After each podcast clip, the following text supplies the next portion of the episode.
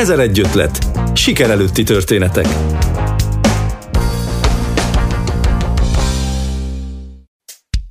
A mikrofonnál kristályből köszöntöm a Kolozsvári Rádió hallgatóit. Végül is mi a valóság, teszi fel a kérdést Bogdán Suceavă Éjszaka valaki meghalt érte című könyvében, amely 1989. decemberének zűrzavaros néhány napját írja le egy matematika szakos hallgató szemszögén keresztül. A regény önéletrajzi ihletésű, és ahelyett, hogy a forradalmat katalizáló eseményeket mutatná be, egy 20 éves benyomásaim, tapasztalataink keresztül ismerjük meg azoknak a december végi napoknak a történéseit. Végül is mérje le jobban a valóságot. A történelemkönyvek száraz adatsorai, vagy az emlékezet szövevényes halmaza. Az Éjszaka valaki meghalt érted egy olyan könyv, amely el tudja mesélni, mi van a tankönyvekben szereplő események mögött. Mi van egy tetrekész fiatal lelkében akkor, amikor úgy tűnik, minden megváltozik. Bogdán Suceavă regénye magyarul a Lektor Kiadó gondozásában 2020-ban jelent meg. A mai 1001 ötletben a regény fordítójával, Vallasek Júliával beszélgetünk. Az Éjszaka valaki meghalt érted három fő tényezőre épül, az 1989-es decemberi eseményekre való visszaemlékezésre, a katonai évek tapasztalataira és Bukarestre, amely már a cselekmény egyik jelentős szereplőjeként jelenik meg a könyvben. Egy szürke nyomasztó világban találjuk magunkat, ahol a puszta túléléshez, az utcai harcok elkerüléséhez elengedhetetlen, hogy az ember szívébe írva ott legyen Bukarest térképe, írja Vallasek Júlia, a könyv fordítója, a Látószék Irodalmi Folyóiratban megjelent írásában. A továbbiakban vele beszélgetünk.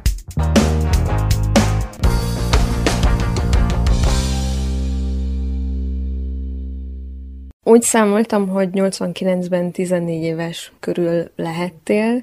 Mi jutott el hozzád 14 évesen abból a pár decemberi napból, ami így az egész országot tulajdonképpen felbolygatta? A napokban voltunk a családommal Temesváron, és hát akkor nyilván elmentünk, megnéztük azokat a helyszíneket is, ahol úgymond a forradalom indult, és akkor a kisebbik lányunk ilyen viccesen megkérdezte, hogy na és milyen érzés, hogy történelmi időszakot éltetek meg, és hát persze először nevettünk és szabadkoztunk, de utóbb rájöttem, hogy tévedés, mert egyébként akkor gyerekfejjel is éreztük, hogy ez valóban egy történelmi pillanat, tehát hogy nem lehetett nem látni, hogy itt most valami nagyon nagy változás következik.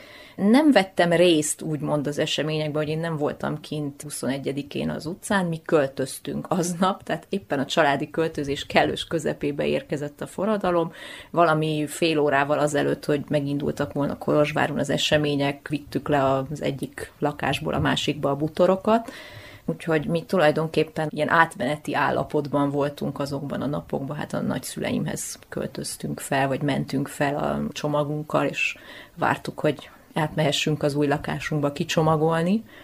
Én az utcán akkor nem jártam, viszont oda nagyon jól felhallatszanak a lövések, ez a Házsongárdi temető mellett van.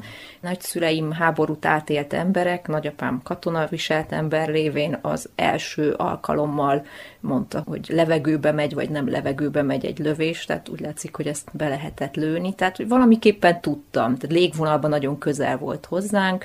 Ráadásul az egyik szomszéd abba az utcába, aki lakott, az az utazási iroda, Kolozsvári utazási irodába dolgozott, ahova a halottakat támasztották a főtéren, és tehát szemtanúval beszéltünk 21-én délután. Soha nem fogom elfelejteni, hogy ilyen 40-es nő, aki jön felfel az utcán, és pont úgy jött, mintha teljesen részeg lenne, tehát ilyen sokkos állapotban volt órákkal később is, és gyakorlatilag úgy mesélte el. Nem féltem, tehát hogy utólag is csodálkozom, hogy nem féltem. Tehát hogy annyira megnyugtató volt az, hogy ott voltak a családtagjaim, nagyszüleim nagyon nyugodtak voltak, leültek, megnézték, hogy mennyi élelmiszer van, mondták, hogy itt van közel a temető, ott van kút, van víz, tehát itt akár 2 hétig is el tudunk lenni, de hát ez nem fog annyit tartani, 2-3 nap és vége, és hát tulajdonképpen már másnap megváltozott a helyzet, azt hiszem ez volt az egyetlen olyan nap gyerekkoromban, amikor senki nem foglalkozott azzal, hogy ebédelni kellene, vagy vacsorázni kellene. a felnőttek csak ültek és nézték déli óráktól, ahogy a televízió adása megindult, nézték a tévét, és azt hiszem, hogy abban az időszakban rettenetesen sok tévét néztünk, és ezt mindenki nagyon jó dolognak tartotta akkor. Mennyire jutottak el hozzátok a különböző információk az országból? Tehát, hogy például pont az Éjszaka valaki meghalt érted című könyvben írja azt is, hogy amikor már levetítették a tévében a Ceaușescu házaspárnak a kivégzésének részleteit, vagy a pernek a részleteit, az emberek még akkor sem hitték, hogy akkor tényleg ez így kész van, vége van. Hozzátok mennyire jutottak el az információk, és mennyire lehetett átlátni, hogy akkor most itt mi történik? Nem lehetett átlátni, hogy mi történik, hát benne voltunk az eseményekbe, ugye a televízió adását azt állandóan nézte valaki, állandóan hallgattuk a rádiót is, nem csak a román rádiót, hanem nyilván, hogy a magyarországit is, de egyébként már a temesvári események idején is tudtuk, hogy mi történik, hát az meg a Szabad Európának, meg a Kossuth Rádiónak köszönhető, de nem csak, a suttogó híreknek is. Talán 17-én, 18-án egy színházi előadáson voltunk, ahol emlékszem, hogy a szünetben mindenki arról beszélt, hogy Temesváron mi történik. Suttogva beszélt mindenki. Tehát ilyen kamasz gyerekként mi ezt nyilván hallottuk, hogy a felnőttek miről beszélgetnek. Tehát, hogy sok mindent lehetett tudni, de rengeteg rémhír is volt. Tehát az ismerősök, családtagok, akik ott karácsony fejében telefonáltunk, vagy megkeresték egymást, mesélték, hogy ki milyen ilyen tömbház védelmi bizottságban van benne, és időnként elfogták a másik tömbháznak a védelmi bizottságát a tetőn, mert csak hallották, hogy valaki mászkál, és azt hitték, hogy terroristák, aztán kiderült, hogy a szomszéd lépcsőház emberei. Ezek ilyen mulatságos, anekdotikus történetek voltak, de volt ismerős, aki azt mesélte, hogy ilyen polgárőrségként álltak valamelyik úton, és megállítottak autókat, és valamelyikből kilőttek bizony, tehát nem lehetett ellenőrizni, hogy mi igaz, mi nem igaz, mi a rémhír, mi a valóság, és ez a következő, hát azt mondanám, hogy igazából bőven hetekig eltartott, hogy történtek így események, amitől akár rettegni lehetett. Emlékszem, anyámat teljesen kétségbe ejtette az, hogy ő szerkesztőségbe dolgozott, az Utunk szerkesztőségében, ami akkor Helikonná vált.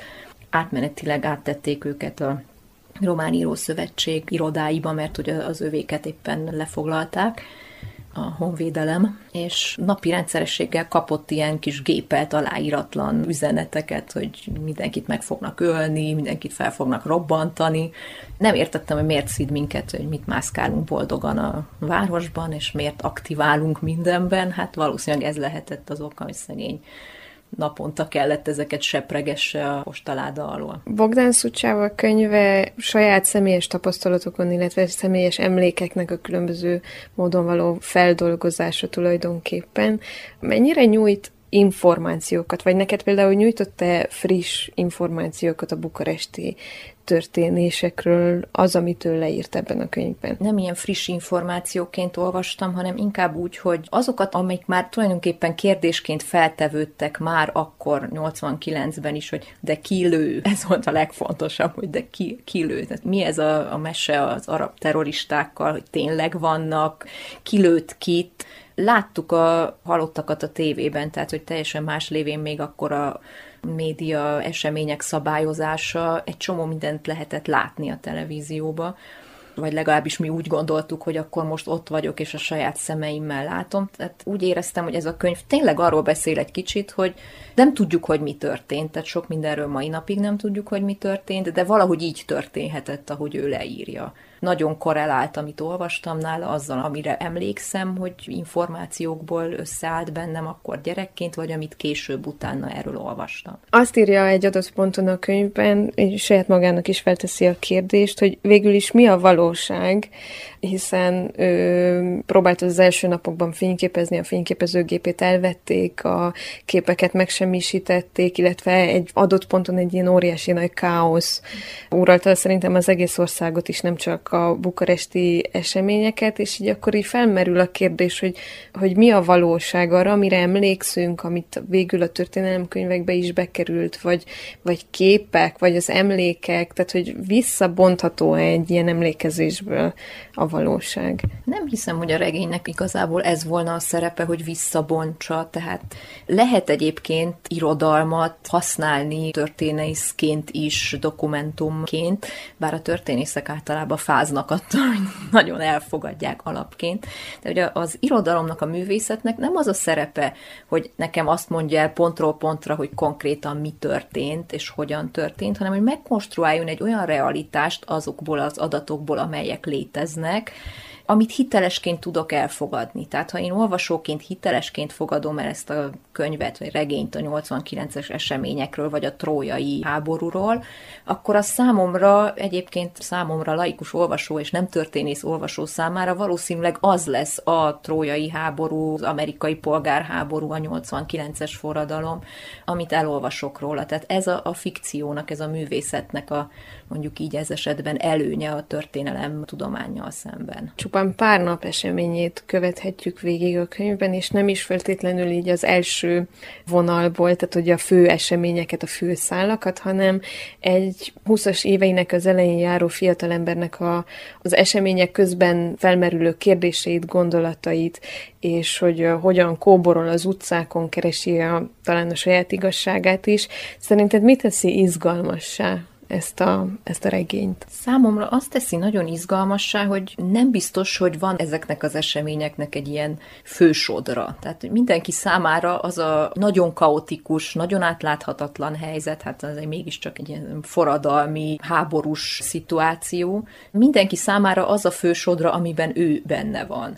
Tehát az, amit ő átél, az az élménysor, az az ő 89-es eseményei. Ráadásul úgy éli át, hogy közben magával hoz egy másik rendszert, a katonaságot, ahonnan összesen 3 hónapja szabadult mondhatni, és tényleg mondhatni ez esetben, hogy szabadult, mert nyilván, hogy a katonaság az úgy jelenik meg, mint egyrészt egy abszurd világ, amelyikben abszurd módon kell szabályokhoz igazodni, olyan szabályokhoz, amelyeknek nagyon sokszor nem csak, hogy ő nem látja, hanem senki nem tudja átlátni a logikáját, teljesen feleslegesek.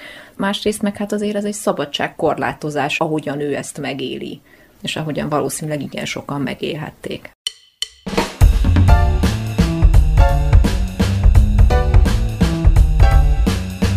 Kolozsvári Rádió.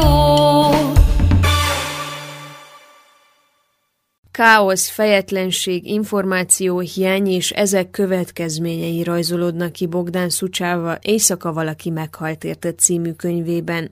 És az, hogy mindezek hogyan csapódnak le egy elsőéves matematika szakos egyetemista lelkében, aki 1989 karácsonyának reggelén elindul az egyetemre, hogy részt vegyen a diákliga gyűlésén, mert aktív formálója szeretne lenni a jövőnek.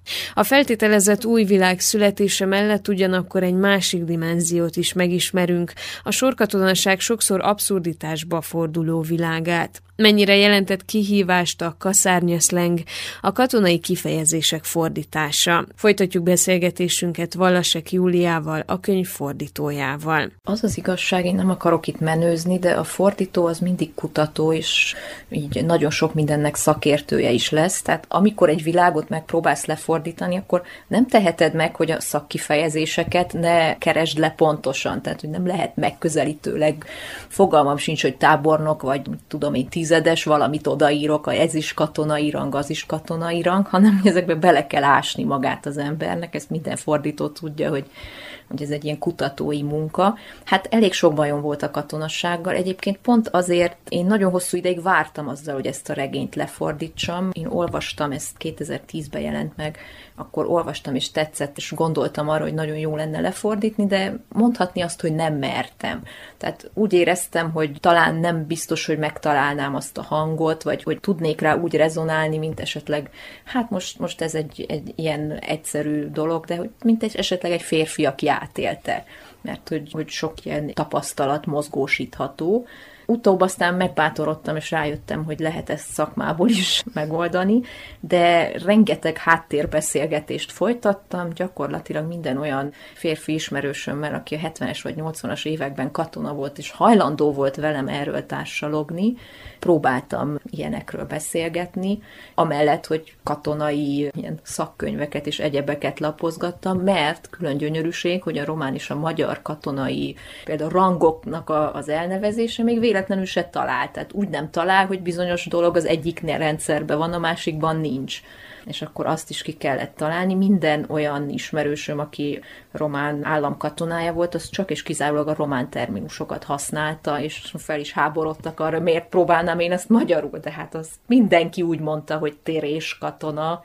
Azt magyarul is úgy mondjuk, hogy térés, tehát ne jöjjek én itt már mindenféle csökkentett időszakkal, meg hasonlóval, úgyhogy ezt benne is hagytam egyébként egy kis magyarázó lábjegyzettel. Akkor voltak ilyen szavak, ilyen kifejezések, megoldások, ami tulajdonképpen nem magyar, de magyarosított, egy magyarországi fordító nem használta volna?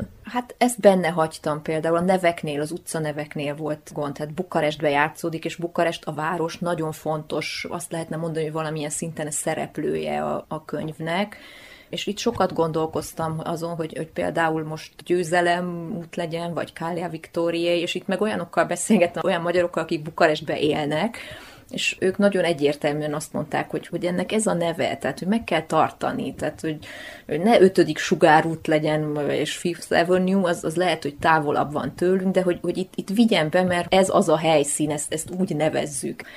Úgyhogy itt megint arra játszottam, hogy megtartom a román neveket az utcaneveknél. Mondtad azt, hogy a fordítás során beszélgettél nagyon sok katonaságot megélt ismerősöddel, pont azért, hogy ebben egy kicsit így mélyebben benne legyél.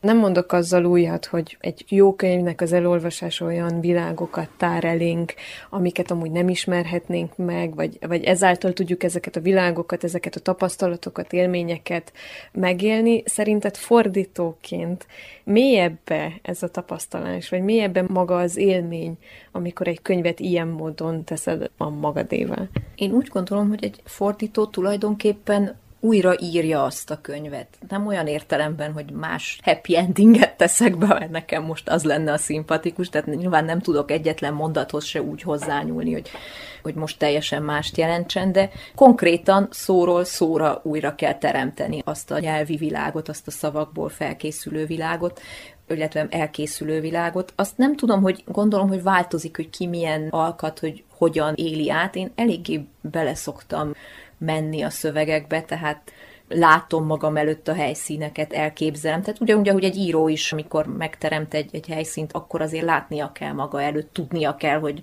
a sarokban ott van egy szekrény, akkor is, hogyha a szekrény önmagában nem szerepel nagyon abban a jelenetben. Fordítóként is szeretem elképzelni, és szokott rám hatni, hát most ennél, hál' Istennek, ennél a regénynél nem álmodtam olyanokat, hogy Bukarestben rohangálok és lőnek, de mikor a Mihály-Szebasztián naplót fordítottam, akkor volt olyan, hogy így Bukarestbe járva ráismertem helyszínekre, holott azok jó pár évtizeddel korábban történtek ott az események. Nagyobb be a felelősséget fordítóként, amikor egy olyan nyelvről, itt most nyilván románról magyarra fordítasz, amit úgymond többen ismernek. Tehát, hogy itt Erdélyben azért nagyon sok mindenki, illetve általában az emberek beszélik magyarként is a román nyelvet, és teszel rád ez egy ilyen plusz nyomást, hogy ezt mások is érthetik. Nem, úgy látszik, hogy ebben elég merész vagyok. Egyrészt úgy gondolom, hogy én annak fordítom, aki magyarul akarja elolvasni. Vagy azért, mert egyáltalán nem tud románul, és ugye a teljes magyar könyvpiacnak dolgozunk, tehát nem tudhat mindenki románul. Vagy azért, mert úgy választott, úgy döntött, hogy ő ezt a változatot szeretné elolvasni, meg aztán azt is tudom, hogy az emberek nem szokták összevetni az eredetivel, az egy külön munka, senki nem fogja levenni az eredetit és mondatról mondatra összevetni. Viszont, és ez minden fordításnál számít, akkor is, ha alig beszéli azt az illető nyelvet, ha magyarul nincs jól megcsinálva a mondat, azt hallani fogja az olvasó, tehát azt észre fogja venni.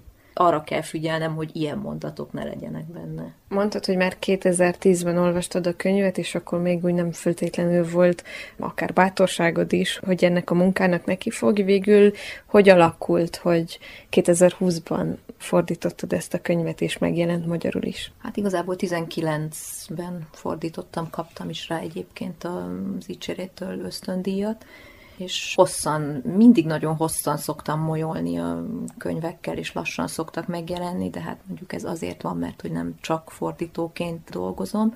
És itt az volt a szerencse, hogy a lektor kiadó látott fantáziát ebben a könyvben, és így mellé álltak, és dolgoztak azon, hogy akkor ez így előjöhessen. Nem bánom egyébként, tehát nyilván mindig jó lenne, hogyha hamarabb megjelent volna, ki tudja, többen olvassák, vagy hasonlók, de hogy én nem bánom, hogy én később nyúltam hozzá a szöveghez, mert úgy érzem, hogy tapasztaltabb fordítóként dolgoztam rajta. Többször is megjelenik a könyvben az, hogy a szerző milyen nagyon mélyen benne akart lenni ebben az egész történésben. Van is egy ilyen mondat, hogy az új világ nem lehet meg nélkülem, tehát hogy nem lehet az, hogy ő ne legyen benne ezekben a történésekben, részt vesz az egyetemen alakuló különböző szabályrendszereknek a kialakításában, stb. Stb. De végül érzek mégis egy ilyen csalódottságot, hogy az, amit olyan nagyon szeretett volna, az új világnak a megteremtését, az úgy valahogy úgy elcsúszik. És szerinted miért fontos, hogy szembesüljünk, akár így közösség, vagy akár a szerző is, hogy szembesüljön az elszalasztott lehetőségekkel, vagy ezekkel az elmulasztott, vagy másként alakuló illúziókkal? Azt hiszem, hogy valahol ez a felnőtté válásnak is a része. Én emlékszem, hogy ugyanez a lelkesedés, hogy az új világ nem épülhet fel nélkülem, ez egyébként nem csak akkor a decemberi napokban, hanem az azt követő időszakban is nagyon erőteljesen megvolt az emberekben, még az ilyen naív, zöldfülű gyerekekben is, mint akik mi voltunk 14 évesen, hogy hosszú ideig szent meggyőződésem volt, tehát hogy évekbe telt, amíg leszoktam erről, hogy gondoltuk, hogy tulajdonképpen bármit akarunk, azt meg lehet csinálni. Nem mindig rossz, hogyha van egy ilyen lendülete az embernek. Tehát olyan magabiztosságot adott szerintem azoknak az évjáratoknak, akik ott akkor abban néhány évben jártak iskolába, még nem egyetemre, amit mások nem biztos, hogy megkapnak.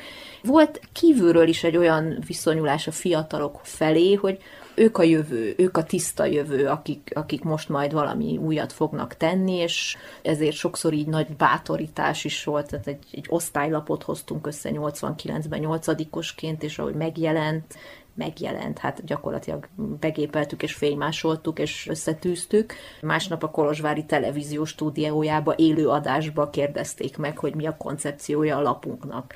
Semmilyen koncepciója nem volt nyilván, de abban a pillanatban láttuk, hogy igény van rá, találtunk koncepciót. Tehát, hogy volt egy ilyen lendület. És ez a lendület, ebben ráismertem ennek egy már érettebb, átgondoltabb szinten arra, amit ez a narrátor érez. És ő az alatt a néhány nap alatt végigjárja tulajdonképpen azt, ami évekbe is telhetett itt a társadalom többi részének, rájönni arra, hogy nem lehet egyik napról a másikra átlépni évtizedeket, vagy adott esetben még annál is nagyobb időt. Tehát, hogy a fejlődés egy szerves folyamat, hogy vannak, akik rövidítésekkel próbálkoznak, és úgy kerülnek hatalmi pozícióba, hogy kijátsszák a többieknek ezt a naivitását, ezt a hitét, hogy most a világot csak úgy jobbá tudjuk tenni. Nagyon izgalmas az a jelenet, ahol például ez a matematika szakos egyetemista azért lehet őt tulajdonképpen kiseperni abból a gyűlésből, mert ilyen naív ötlettel áll elő, hogy hát tanuljunk történelmet. Hát miért ne tanulnánk? Hát az fontos. Nyilván nem egy ideológiailag átitatott kommunista propaganda történetet szeretne tanítni, de ezzel a mondattal, ezzel gyakorlatilag maga alatt elvágta a fát. Lehet, hogy egy nagyon naív elképzelés a részemről, de hogy így a forradalom szóval mindig egy olyan eseményt társítottam, ami valami régiből egy teljesen újat készít, vagy valami régit így megszüntet, és akkor helyette egy teljesen más színezetű rendszer lép életben, viszont pont arra ébresztett rá ez a könyv, hogy bár a rendszereket lehet, hogy le lehet cserélni, de úgy tulajdonképpen egy társadalmat, vagy az embereket, vagy az embereknek a magatartását, a szokásrendszerét nem feltétlenül lehet lecserélni. Mégis szerinted milyen változást hozott ezen kívül, hogy adott egy lendületet sokaknak ez a forradalom? Talán maga az a tény, hogy itt ülünk és beszélgethetünk ezekről a dolgokról. Ezek hatalmasak, tehát hogy az, hogy a világ tényleg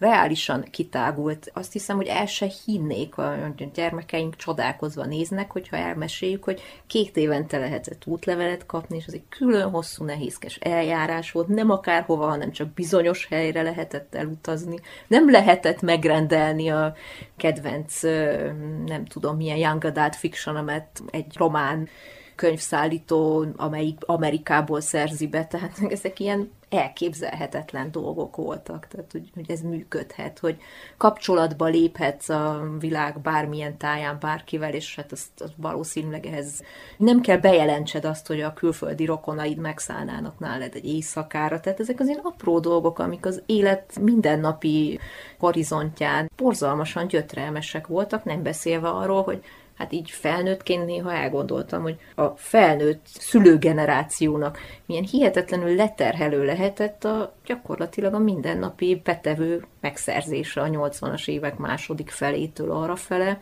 Az, hogy egy család egyen és ruházkodjon, az minden energiát, vagy majdnem minden energiát leköthetett adott esetben. És hol volt akkor mondjuk egy értelmiséginek ideje arra, hogy írjon, olvasson, arról nem beszélve, hogy te mit írt és olvasott, mert hogy azt meg számon tartották, még az írógépről is mintát kellett adni.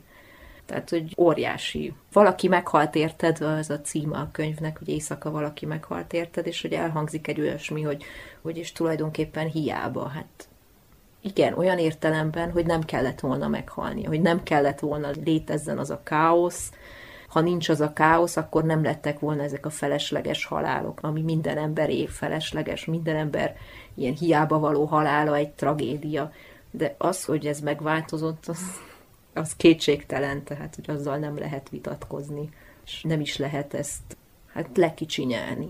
Lehetséges az, hogy az igazi rendszerváltás az új generációkban valósul majd meg? Vagy valósult meg? Azt hiszem, hogy az igazi rendszerváltás az lassú, az egy lassú folyamat. Tehát igen, az új generációkban is történik.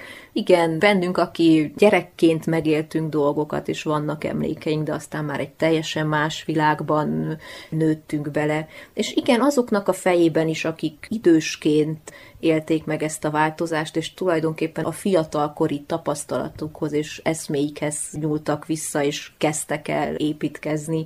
Tehát minden generációnak a helyzetéből adódóan más szinten történik, de egy társadalom szempontjából, amíg a fejekben változás történik, az egy ilyen nagyon hosszú, tehát ott nincs forradalom, ott nem revolution van, hanem egy evolúció van, és az evolúciót sem ilyen egyenes vonalú fejlődésként tudom elképzelni, hanem inkább egy ilyen spirális, vagy inkább egy ilyen hullámzó dologként, hogy visszajönnek dolgok, eltűnnek dolgok, megint elkezdünk úgy beszélni, mint a 30-as években, utána remélhetőleg majd megint elkezdünk másképp beszélni, tehát ez nem egy ilyen hirtelen és egy adott helyzetet letagadó, megtagadó, és utána valami másba átugró folyamat. Még akkor sem tud az lenni, amikor akarták, vagy jó lett volna teljesen egyik napról a másikra lezárni mondjuk egy ilyen nemzeti szocializmust. Számomra azért különleges ennek a könyvnek az olvasása, mert hogy így, ahogy megismerem közelebbről azokat a történéseket, amik így mozgatták a 89-es forradalmat, vagy azt, ami Bukarestben történt, így valahogy azt érzem, hogy egy kicsit jobban megismerem azt, vagy jobban megértem azt, hogy mi mozgatja a nálam idősebb generációknak a tetteit, a cselekedeteit, akár a reakcióit bizonyos helyzetekre, viszont szerinted miért fontos egy ilyen könyvnek az elolvasása azok számára, akik megélték, akár 10 évesként, akár idősebbként tulajdonképpen a 89-es történéseket? Olyasmiről olvasni, amiről vannak első kézből saját tapasztalatod, az mindig jól esik az embernek, vagy ha nem is esik jól, hasznos az embernek, mert egyfajta tükörbenézés, vagy felfrissít olyan emlékeket, amiket esetleg már így a por belepett volna. Tehát, hogy van egy ilyen ráismerő olvasás, gondolom, hogy annak, aki ezt megélte. De szerintem azért én azért abban bízom, hogy nem csak a ráismerő olvasás működteti, hanem hogy lehet kapcsolódni ehhez a történethez akkor is, hogyha mondjuk egy teljesen más kulturális közegből jössz, és teljesen más tapasztalatokkal, és 20 évvel fiatalabban. Mert azt az alapgondolatát, hogy a nagy ideáljainkban időnként csalódunk, vagy hogy az ember belekerül olyan helyzetekbe, amelyek teljesen abszurdak, abszurd felügyeleti rendszerekben bele tudsz kerülni, és hogyan tudsz egy ilyen helyzetben reagálni, hogyan tudsz emberként megmaradni. Milyen az, amikor egy közösség, egy kényszerközösség közösségként működik, és milyen az, amikor nem közösségként működik együtt. Tehát, hogy ezekkel a vonásaival szerintem bárhonnan lehet kapcsolódni. És lehet azzal kezdeni valamit, azzal az érzéssel, hogy hát ezt lehetett volna másként is. A könyvet olvasva például bennem felmerült az, hogy hát ezt lehetett volna egy kicsit másként is. Hogy ne legyen épp ekkora káosz, hogy ne legyen ennyi, akár fölösleges halott is, és hogy így ezzel a gondolattal, vagy ennek a gondolatnak lehet-e valamiféle kifutása? Igen, szerintem az egy nagyon jó, ha az emberben fölmerül az, hogy de hát miért így történt? Hát miért lett ez a sok tulajdonképpen áldozata a forradalomnak? Hát miért nem történt másképp? Az azt jelenti, hogy akkor a könyv szerintem elérte a célját, mert hogy pont ezt akarja, hogy felháborodjunk azon, hogy de miért így történt? Mert ez a könyv, ez el tud mondani valamit arról, hogy mi van az események mögött. Hogy gyakorlatilag képzetlen embereket oda tettek fegyverrel a kezükben, mondjam, az utcára. Tehát, hogy adott esetben tényleg a véletlenen múlott, hogy elég jó idegei voltak annak az embernek, és nem húzta meg a rovaszt, vagy nem voltak elég jó idegei egy nagyon túlfeszített helyzetben, és meghúzta, és hogy ezen hányan haltak meg, vagy sem. Tehát, hogy pont ezért izgalmas, mert hogy ráébreszt arra, hogy valamiért történt, és hogy ez nagyon nem jó. Hát, hogyha akkor elkezdünk gondolkodni azon, hogy ezek a mechanizmusok, ezek a rendszerek, amelyekben óhatatlanul minden emberi civilizációban élünk, ezek hogyan tudnának emberhez méltóbb körülményeket biztosítani? Hat ez a... Mert ugye a múlton nem tudunk változtatni, tehát hogy azt most már nem tudjuk átírni, hogy mi történt akkor 89-ben. Viszont ez az ismeret, amit ott megtapasztaltak az akkor élők, illetve mi így például olvasáson keresztül megtapasztalhatunk, hat-e a jelenre, vagy ahogyan a jelenben létezünk. Én borzasztóan optimista vagyok, noha sokszor szorongok is ezek miatt, de én úgy gondolom, hogy egyedül az ismereteink hatnak, tehát az egyetlen dolog, amiben bízhatunk, az az, hogyha minél többet tudunk egy történelmi eseményről. És olyan formában tudunk minél többet, hogy nem csak üres lexikális adatként, hogy megtanultuk, hogy mikor történt, és hány ember, és ezeket a számokat és vonalkákat. Ez is jó, ha tisztában vagyunk az arányokkal és a számokkal, de hogy az is nagyon fontos, hogyha tisztában vagyunk a nagy történelmi esemény mellett a kis egyéni történeteknek a valamiképpen egy ilyen szimbolikus eredőjével, mert akkor rögtön másképp látunk helyzeteket. Tehát, ha nem, az ember a saját helyzetét látja, a saját érdekeit tudja jobban látni, és azt, hogy körülötte mi tűnik evidensnek. Ha már van összehasonlítási alapunk, ha már be tud ugrani, hogy hova vezetett egyik vagy másik esemény, akkor szerintem már bízhatunk abba, hogy az embernek feje is van, és gondolkodik, nem csak idegei. 1001 ötlet. Siker előtti történetek. Pénteken a 4 órai hírek után. Vallasek Júlia irodalomkritikus egyetemi tanár nem csak románról fordít, munkái között szerepel például Jane Austen levelezéseiből készült válogatáskötet fordítása is, amely magyarul 2014-ben jelent meg Kolozsváron, és nemrégiben újra kiadta a Manó Könyvek. Ezt követően a magyarországi kiadó újabb feladattal bízta meg a fordítót, egy olyan kötet összeállításával, amely az év minden napjára tartogat egy-egy gondolatot Jane Austentől. Ez úgy kezdődött, hogy valamikor réges-régen lefordítottam egy válogatást Austen leveleiből, amivel többet kilincseltem és várakoztam, mint Jane Austen az első regényének a megjelentetésére, tehát vagy 10 évet, amin aztán a Koinónia mellé állt, és azt mondta, hogy ezt ki kell hozni, és valóban meg is jelent, és egy nagyon-nagyon kedves, tehát számomra nagyon kedves könyv lett, amit meglepő módon a tavalyi évben jelentkezett rá a Manó Könyvek Magyarországról, hogy újra kiadnák, közben lejártak itt már a jogok, és újra kiadták egy nagyon izgalmas és sokak által szidott változatban, mert úgy képzelték el, hogy ez tulajdonképpen egy napló legyen, és egészen pici-picikére tördelt, pici méretű sorok vannak, és a sorok közé lehet írni, mint hogyha azok csak ilyen sorjelzők lennének. Persze olvasni is lehet, de hát mondjuk a szemnek nem olyan nagyon kényelmes. Tehát egy ilyen könyvtárgyat találtak ki, hogy az Austen levelei közé írja be az ember a saját gondolatait. Szerintem egy jó játékot. És ez az együttműködés volt tavaly, és az idén nyár elején fölhívott a szerkesztő, Csapodi Kinga, hogy hát az idén egy ilyesmit szeretnének, hogy 365 napra egy-egy Austen idézet, és ő úgy gondolta, hogy én ezt meg tudom csinálni. Én nem voltam ilyen optimista, és egyből azt mondtam, hogy hát nem biztos, meg hát... Tulajdonképpen én nem vagyok anglista, tehát én nem angol szakot végeztem, de nem azt csinálom, amióta az egyetemet elvégeztem. De aztán utána, nem is tudom, az én meggondolatlan bátorságom az ilyenkor felül szokott kerekedni, óvatlanságom az óvatosságon, és hát lássuk, és ennek bónusz vele járója, hogy akkor muszáj lesz elolvasni az összes, mind a 6, mert ennyi van Austen regényt, elolvastam. Rég nem olvastam őket, úgyhogy emiatt egy ilyen újrafelfedezés volt, és hát próbáltam egy kicsit egy ilyen rocker Jane Austent előhozni, tehát általában mindenkinek beugrik egy főkötös néni, akinek a szereplői folyton férhez akarnak menni, és a végén férhez is mennek, és én belátom, hogy ez így mai szemmel nézve lehet, hogy ez így nagyon unalmas, és ilyen már-már ciki.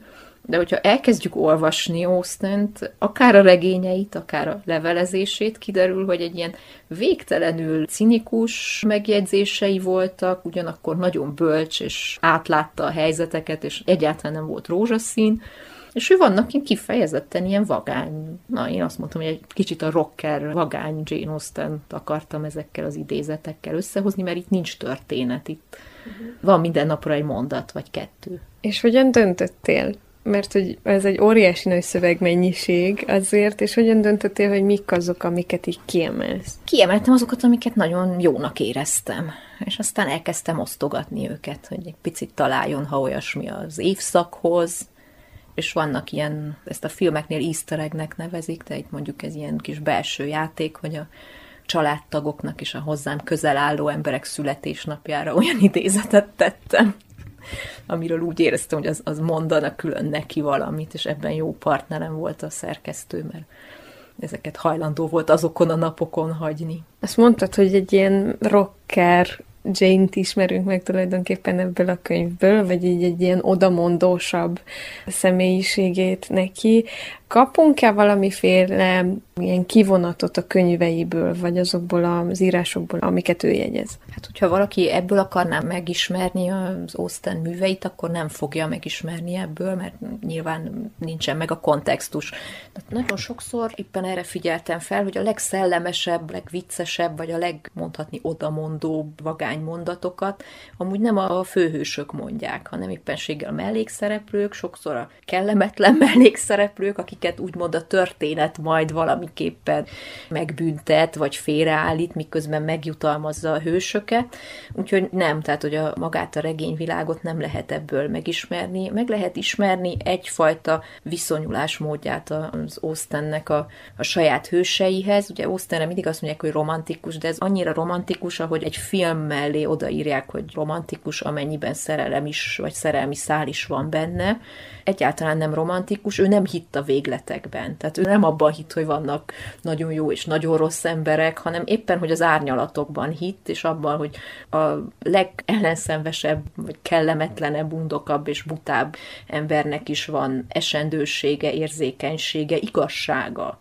És hogy igen, vannak események, amik kibillentik a világot a harmóniájából, aztán utána visszakerül, a rossz embereknek a szép pillanatait, vagy a jó pillanatait is meg tudja mutatni, a hőseinek hát az árnyoldalait is meg tudja mutatni. Mondtad, hogy a leveleket ilyen nagyon különleges tördelési móddal jelentettétek meg. Ennek a könyvnek van-e valami ilyen jellegű különlegessége? Nem, ez rendesen olvasható, minden napra jut. Talán annyi van, hogy a hónapok elején egy hosszabb szöveg van, vagy hosszabb idézetet választottam, és akkor utána pedig így rövidebbek. Tehát, hogy igazából itt úgy tud működni, hogy kontextusból ki vannak véve ezek a szövegek, mert ha valaki nem olvasta, és nem kell olvassa a regényeit ahhoz, hogy esetleg egy-egy ilyen mondaton elgondolkozzon.